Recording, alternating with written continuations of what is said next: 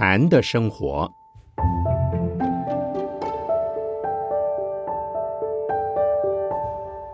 圣严法师著。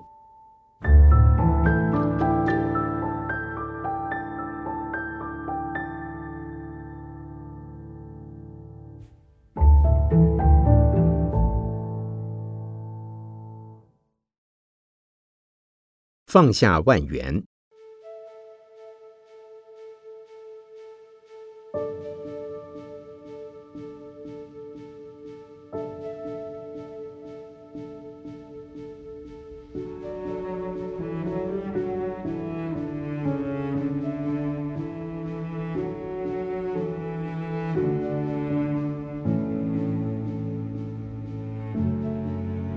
诸位要参禅吗？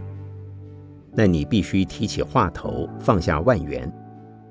唯有提得起，才能放得下；同时，也唯有放下，使能提得起。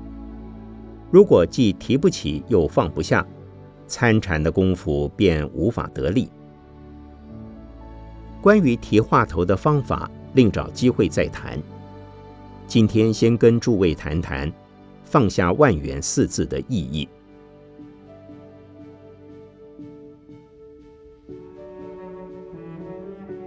放下万缘的意思，可分作物质的及精神的两大类。物质类是身体以及身体所赖以生存的滋生之物。一般的人不仅牺牲爱命，对于身体的执着，从生到死，没有人愿意放下。为了保障生命的安全，连带的对于滋生活命的身外之物，也是放不下的。在我少年及青年时代，见过不少逃难的人，自己也曾有过逃难的经验。逃离瘟疫、饥荒及战祸，都是为了保全生命。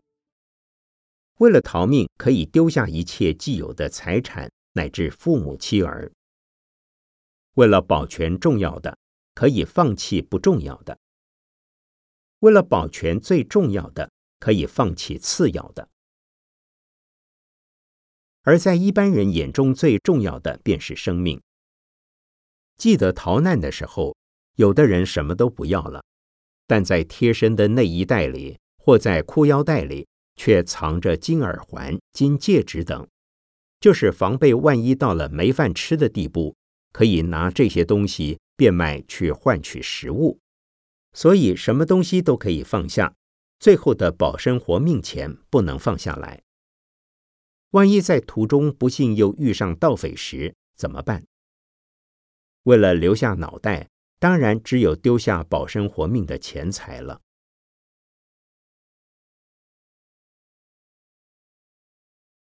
有的人已经老了，随时可以入土，他还拼命的存钱。问他为什么留这么多钱，他会告诉你是存棺材本。甚至出家人也要存一些钱。过去我看到一个老和尚，生活很艰苦，但他有一点钱。问他，出家人留钱做什么？他说，留着买柴火。柴火就是我们出家人死了用来火葬的。留柴火钱和普通人留棺材本一样，这都是放不下。如果真的完全没有钱怎么办？有一个名叫 Chris Marino 的美国青年，在我纽约的禅中心打完禅期，便背一个包包，准备游历加拿大及全美国。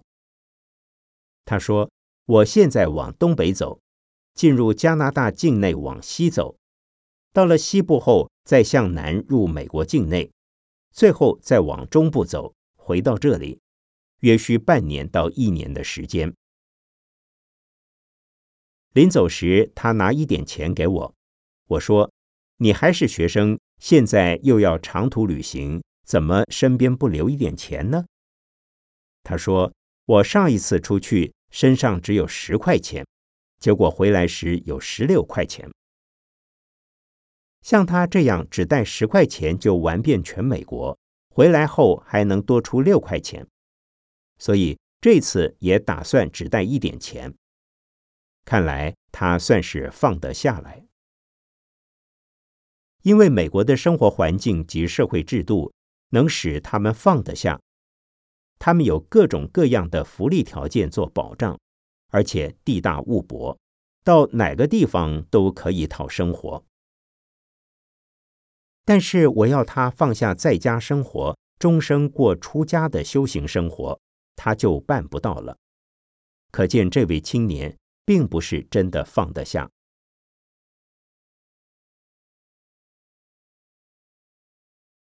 至于一个禅的修行者，首先要放下的是身外之物，如穿的、吃的、住的、用的，以及权力、地位、名望等。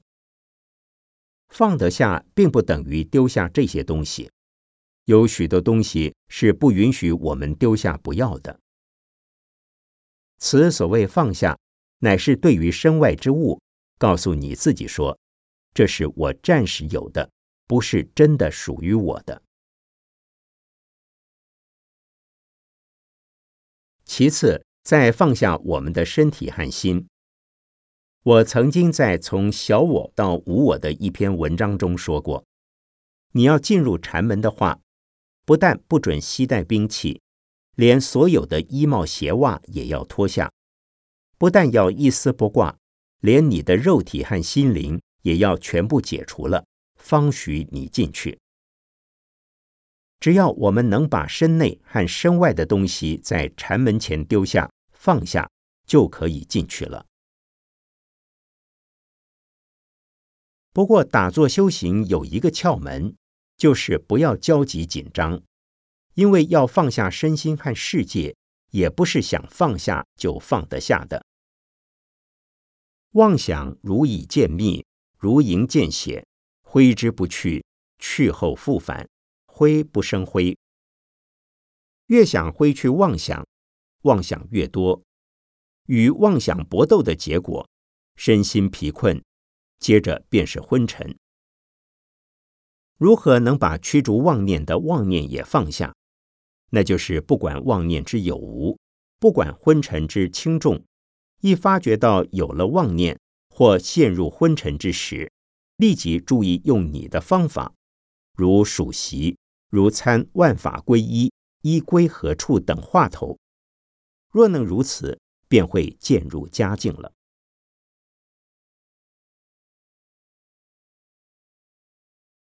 刚才一位居士说，他过去跟某老师学，现在想来我这里学。在我看来，一个人学了太多东西，便会利弊互见。学的太多，若能运用自如。当然是好，否则所学越多，越使你不知所从。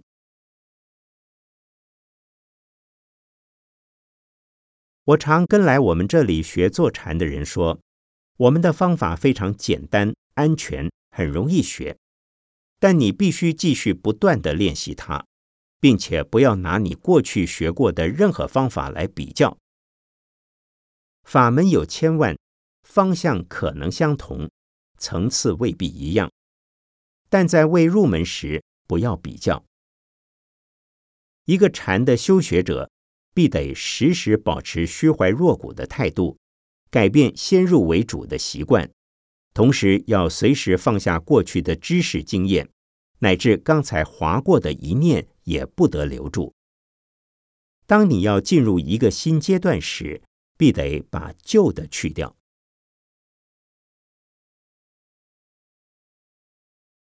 不论国内外，教打坐的场所并不少。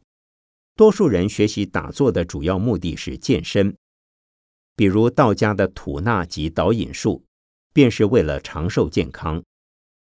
禅的修行者虽然也会有生理反应，但我们把它看作是过程，而不是目标。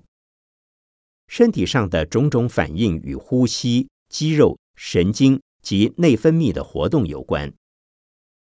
故在天台的止观法门中，特别举出身体的反应以及如何对治的方法。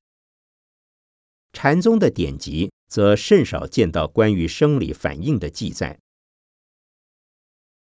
若打坐，一定有健身的功能，有所谓气机、气脉等的活动现象。然于禅者而言，如果重视生理反应，便落于守尸鬼的层次，不仅不能自在解脱，反而增长更坚固的身见。有身见可产生其他的外道见。所以我在《禅的体验》《禅的开示》一书中也讲到身体的反应。我教人对付这些反应的最好方法，就是放下来，不去管它。这便是四祖道信所说的舍身之法。有一位妇人打了一次禅期，回家之后常常见到头上有一朵莲花，两肩膀。也各有一朵莲花，并且打坐时的蒲团也变成莲花。他问我怎么办，我说拿莲花供佛嘛。他说拿不掉，拿了它还是在。后来我教他不要管它，若管它就老在看莲花，不能打坐了。最近问他，他说已有好久未见莲花了。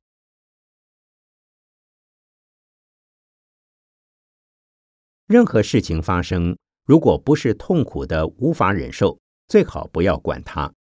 听到什么，看到什么，身上感觉到什么，不要管它，便没事。但如果打坐时头痛的要爆炸，胃痛的如刀绞，身体热得发烫或冷得发抖，或者震动不已，那是要请教老师的。老师会指示你如何处理。让老师教你处理，其实即是教你放下自己，把你自己交给方法去了。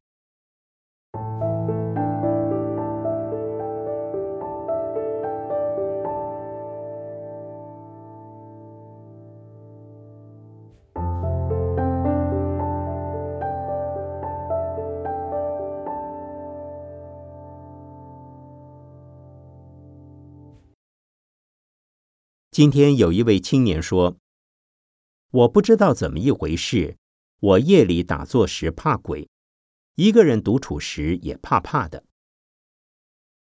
我问他：“你怕鬼的原因是什么呢？”他说：“不知道，我从未真的见过鬼。”我说：“没有别的，怕鬼的原因是对不可知的事产生恐惧，怕它危害自己的安全。”所以怕鬼即是怕死，你应该检查一下为什么要怕，是谁在怕？面对你自己，肯定你自己，在放下你自己时，你便可从怕鬼的心里得到解脱。我有一个美国弟子，求道修道，非常虔诚恳切。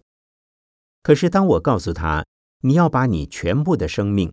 整个身心通通摆在一边，不要管它。之后你才能来打坐。他说：“师傅，我试过了，我好像舍不得。我活到现在也有二十六岁，你教我全部放下来，往前走的路上有什么？我不知道。我觉得活到现在还算过得去。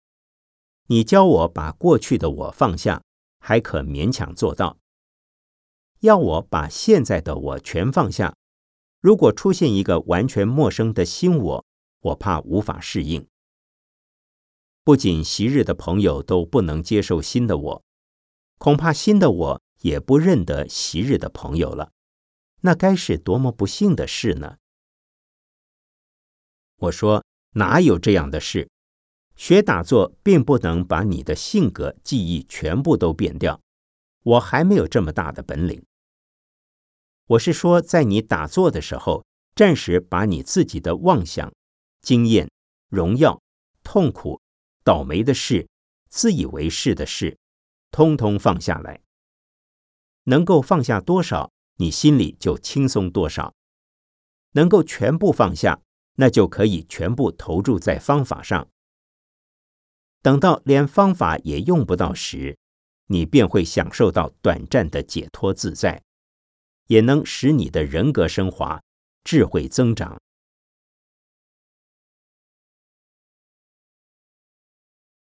如果归纳起来，我们放不下的有六种根本烦恼，那就是我贪、我嗔、我痴、我慢、我疑、我见。我贪是什么？有的人喜欢特定的垫子或座位，换了就不舒服，就坐不下了。还有喜欢宁静的环境、柔和的光线、舒畅的空气，才能修行。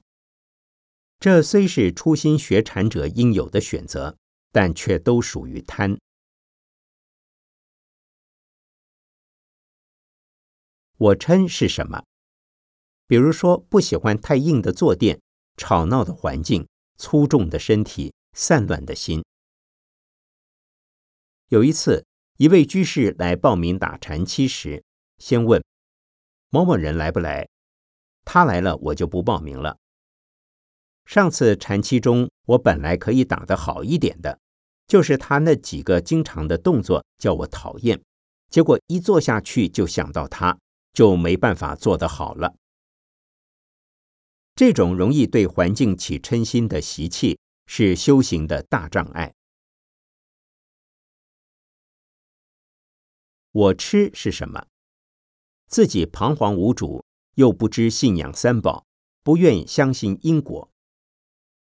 自己愚昧无知，既不希望听闻佛法，也不愿意知道修行佛道的门径。自己盲目附和，信奉鬼神，还指正统的佛法是迷信。曾有一位美国女士学过一种外道法，在参加我的禅期，他总是执着以往的修行观念，结果第三天就离开了。理由是用我的方法修行所产生的功能比他过去的更差。我告诉他，戴了墨镜看世界，连太阳也是黑暗的。若不能放下成见，你就无法窥见禅门。可见我吃影响修行有多大。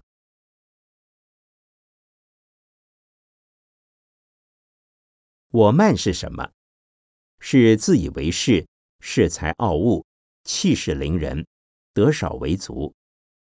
自己才能不够，却处处逞能。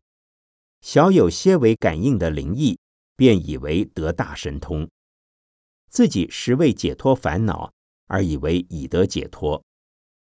或者自暴自弃，而又嫉妒贤能之士。小有修行，而以大修行者自视。我曾遇到好多位中外人士。说出我的修正位次，或要收我为他们的弟子，或者说出他们自己的果位，这些都是我慢的例子。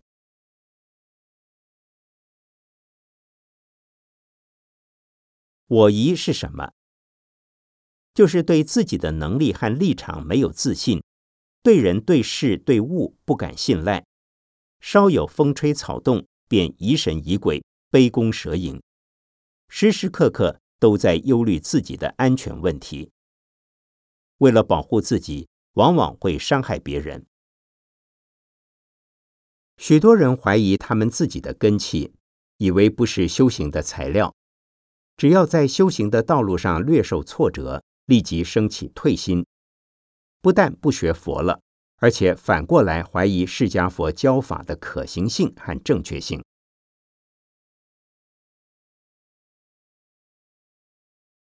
我见是什么？是坚持先入为主的看法，不论是来自宗教、哲学、科学、常识或生活经验的任何见解，只要违背因果原则及因缘观念的，便落于邪见及我见。依据因果的原则，人人应该为善去恶的修福修慧；依据因缘的观念。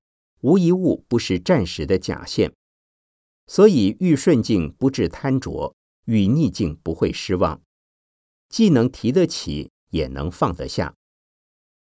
总之，若对自己的身心及所处的环境有执着心，便是我见。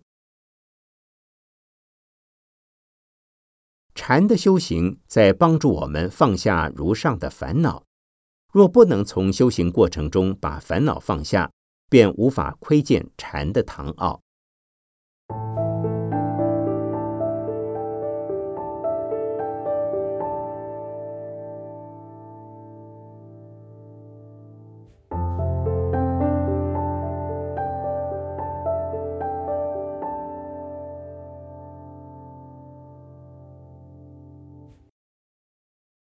至于如何运用修行的方法放下自我呢？首先是选择一个比较宁静的地方，将打坐的姿势摆好。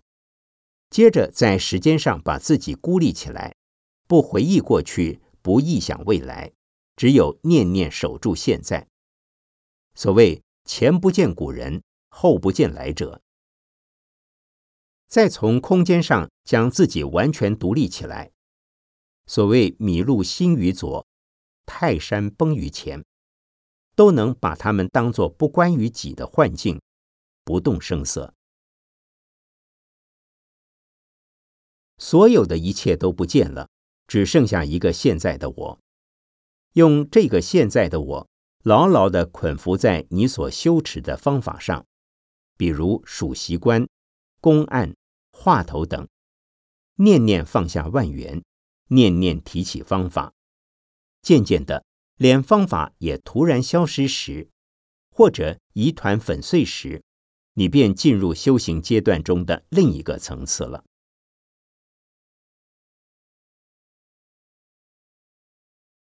放下外在的环境比较容易，放下内在的自我中心相当困难。唯有不断提高警觉，妄念起时，立时放下。放下妄念的最好方法，便是立即回到你所修持的法门上。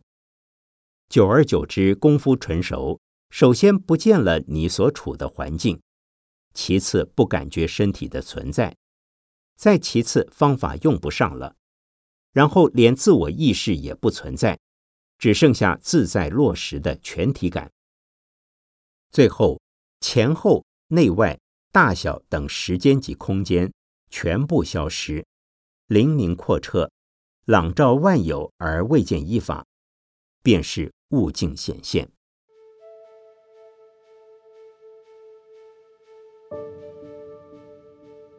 所以打坐时教你数呼吸等的方法本身，就是因为你放不下你的过去、未来，放不下环境和身体，所以身体会痛，方法会中断，心中胡思乱想。只要你的心往外有一念攀缘，你的正念和方法就被打断或被干扰了。其实修行的方法也是妄念，方法只是用单纯的同一个妄念来取代混杂散乱的妄念，久久便能将妄念统一成为正念，再由统一的正念而至于无念。属习如此，念佛何尝不如此？很多佛教徒念佛时，通常是佛号与妄念并驾齐驱。但是真正的修行要心无二用，念佛时先要专心，才能达到一心，只准有一个念佛的念头。但也不要紧张，不可松懈，紧张生散心，松懈起昏沉。既要全部放松，又要集中念头。先要放得下身心世界的一切妄念，才能提得起方法。当你把方法也全部放下时，大自在的境界就会出现了。